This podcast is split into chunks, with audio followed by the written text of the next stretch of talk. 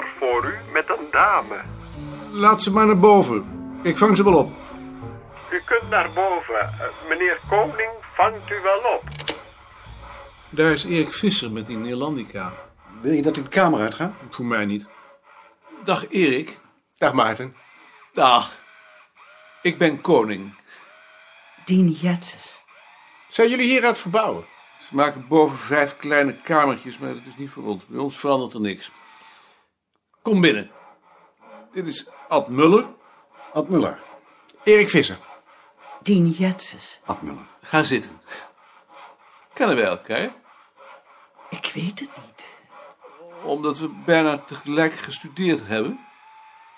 Ik kan het me niet herinneren. Ik ook niet. Erik, je hebt haar verteld wat voor soort werk we voor haar hebben? Ik heb haar verteld dat jullie tekstedities van volksverhalen maken. We maken tekstedities van volksverhalen.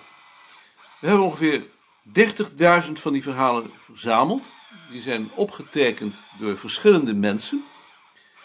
Van die mensen geven we de verhalen uit in aparte delen, ongeveer dertig delen. Elk van die delen krijgt een aantal registers. U zou een van die delen ter bewerking kunnen krijgen. Oh, oh dat kan ik vast niet. Ik zal eerst eens zo'n deel laten zien. Um, kijk. Die verhalen zijn genummerd op verteller. Die registers die zitten achterin. Hebben jullie dat zelf uitgegeven? Het is hier in huis op masters gezet. Maar waarom zou je dat niet kunnen? Ik heb dat nooit gedaan. Niemand heeft dit ooit gedaan. Maar u bent er misschien voor opgeleid. Nee hoor. We hebben allemaal dezelfde opleiding gehad als u. Je zou toch kunnen proberen? Ja. U wordt natuurlijk begeleid. Net zolang tot u het gevoel hebt dat u het kunt. En haast heeft het niet. U mag er jaren over doen. En, en als ik het dan niet kan? Dan zoeken we net zo lang tot we werk hebben dat u wel kunt. Maar u kunt het zeker. Het is niet zo moeilijk als het eruit ziet. Ik zou het maar doen. Ik, ik weet het niet. Ik geloof niet dat ik het durf. Als jullie haar nou eens een jaar op proef nemen. Dat kan. Durf je het dan wel? Ik, ik weet het echt niet. Wanneer zou ze kunnen beginnen? één februari. Dan is Balk weg. Als u dat boek nou eens meeneemt en u denkt er nog eens over na en ik hoor, laten we zeggen, over een week van u of van meneer Visser of u het durft proberen. Ja. Laten we het zomaar doen. Mag ik dat boek even lenen? Je mag het houden. Dank je. Tot ziens. Dag mevrouw. Dag meneer. Ja. Lijkt je dat nou wat? We zullen zien. Ze moeten in ieder geval aan een baan geholpen worden. En ik denk niet dat zo iemand die nog vindt. Met Koning. Kom je even? Ik kom. Ik ben even naar Balk. Ik ga nu weg. Hier heb je mijn sleutels en de sleutels van mijn kluis.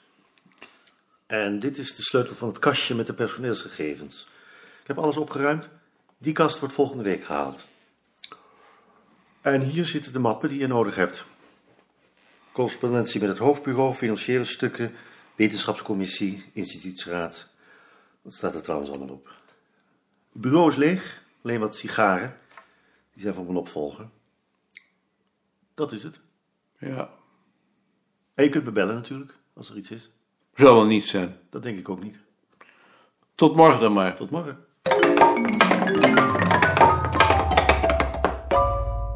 Balk is weg. Dan ben jij dus de baas. Ja. Wat doe jij in de stoel van Balk? Op een sigaar. De macht is overgenomen. Over tien minuten ga ik sluiten. Blijkt uit de archivalia duidelijk dat die naam ontstaan is uit gouden... Dag meneer Koning. Dag meneer Sparboom. Ik heb een vertrouwelijke opdracht voor u. Waar niemand van mag weten. Zou dat gaan? Het hangt ervan af wat het is. Natuurlijk. Morgen neemt Balk afscheid. U wilt zeker dat ik voor de microfoon zorg? Nee, dan zou het niet geheim zijn. Nee, het is veel geheimer. Zegt u maar.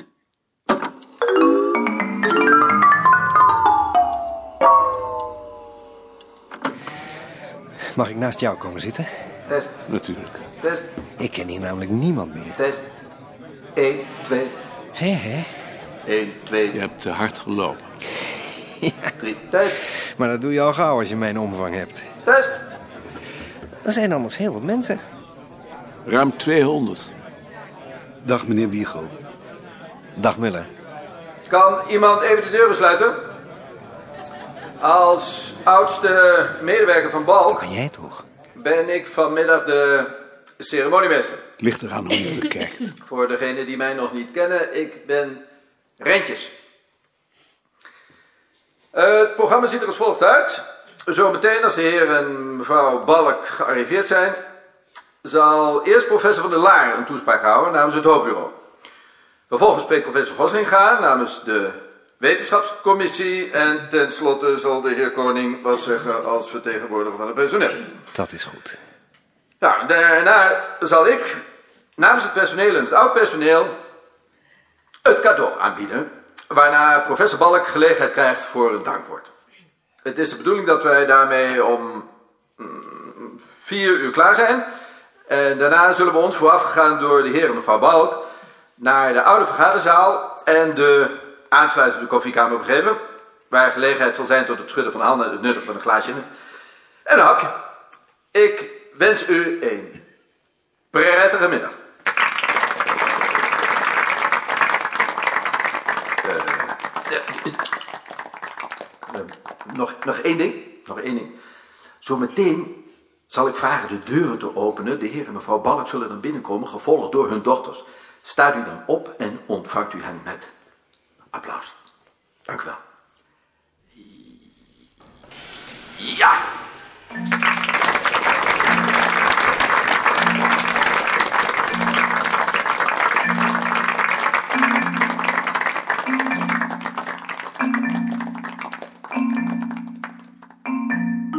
En dan geef ik nu het woord aan professor van de, uh, aan professor van Laar.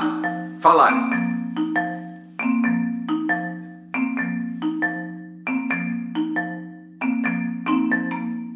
Dan geef ik nu eerst het woord aan professor Goslinga.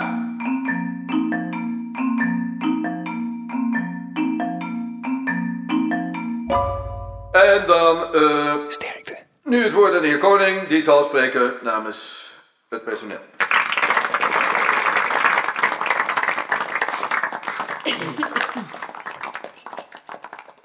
Van geachte collega via waarde Balk naar beste Jaap. Een paar dagen voor Beerta afscheid nam en jij hem opvolgde, zei hij tegen me: met Balk zullen jullie het heel andere directeur krijgen dan ik geweest ben. Hij zei dat met ingehouden pret, alsof hij zeggen wilde: dat wordt andere koek. eh, ik heb twee redenen om die opmerking aan de vergetelheid te ontrukken. De eerste is dat ze Beerta in de herinnering brengt. Hij staat aan het begin van ons werk. Degenen van ons die nog onder hem gewerkt hebben, waren op hem gesteld. We hadden hem graag hierbij gehad. De tweede is dat de geschiedenis hem als zo vaak gelijk zou geven. Het werd een heel andere koek. Voor een belangrijk deel is dat natuurlijk toe te schrijven aan stijlverschillen. Maar het lag ook aan de tijd. Beerta en jij moesten in totaal verschillende situaties opereren. De laatste twintig jaar van Beerta's directoraat van negentien vijfenveertig tot negentien vijfenzestig... waren zowel in maatschappelijk als in wetenschappelijk opzicht een periode van restauratie. Ze werden gekenmerkt door een grote mate van stabiliteit. Op wetenschappelijk gebied betekende dat een teruggrijpen op of voortzetten van de ideeën van voor de oorlog, al kun je achteraf wel symptomen aanwijzen van een beginnend proces van verandering onder die schijnbaar rimpelloze oppervlakte. Op maatschappelijk gebied was de afstand tussen de verschillende maatschappelijke groepen groot, ondanks pogingen die te doorbreken. Toen ik een keer met Beerta op een congres was en me erover verbaasde dat hij de portier van het hotel een fooi gaf, verbaasde hem dat weer. Als een heer een man ontmoet, geeft de heer de man een fooi, zei hij. En Beerta behoorde onmiskenbaar tot de heren. Het was meneer Beerta. En voor de meesten van ons is hij dat lang of altijd gebleven. Dat meneer Beerta klinkt nog door in de naam van ons instituut. Toen die naam wereldkundig werd gemaakt, schreef de voorzitter van de afdeling Volkstaal aan Beerta: A P Beerta Instituut, ik vind dat een onding. Je had dat nooit moeten toestaan. Voor mij is het het Beerta Instituut. Voor ons was het vanzelfsprekend. Meneer Beerta Instituut was natuurlijk nog beter, was natuurlijk nog beter geweest. Maar we zagen in dat dat in die, in die tijd, midden in de democratisering, bevreemding zou hebben gewekt. Beerta Instituut was onbeleefd. Anton P. Beerta te familiair. A P Beerta het voor de hand liggende compromis. Achteraf gezien hadden jullie geen beter jaar kunnen uitkiezen om elkaar af te wisselen. negentien vijfenzestig was een keerpunt. In de laatste maanden voor Beerta afscheid nam, begonnen de provo's met de happenings rond het lievertje, hun aanval op de maatschappij van de heren. Op dat ogenblik begreep alleen de politie dat dat meer was dan een spel.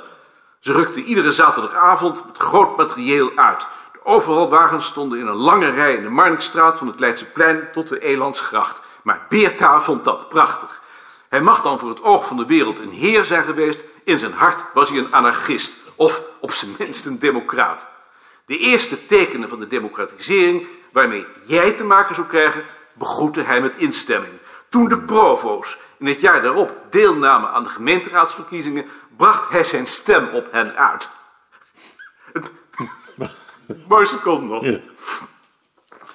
In dat jaar, het eerste jaar van jouw directoraat, werd het allemaal veel grimmiger.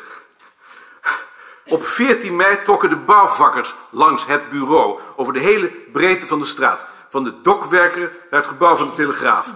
Ik heb me laten vertellen dat dat indrukwekkend was. Zelf was ik toen met vakantie in Wapenveld. Ik zag daar op de tv de chaos op de Dam en ik vroeg me bij het zien van die rookwolken, die pantserwagens, politiepaarden en motoren bezorgd af wat er vijfhonderd meter verderop met het bureau zou gebeuren. Want in Amsterdam merk je in de Warmoesstraat al niet meer dat er op het Damrak gevochten wordt. Maar in Wapenveld denk je dat heel Amsterdam in vuur en vlam staat. Ik zat dus gekluisterd aan de tv en ik vroeg me af of ik niet naar huis terug moest om te redden wat er nog te redden was.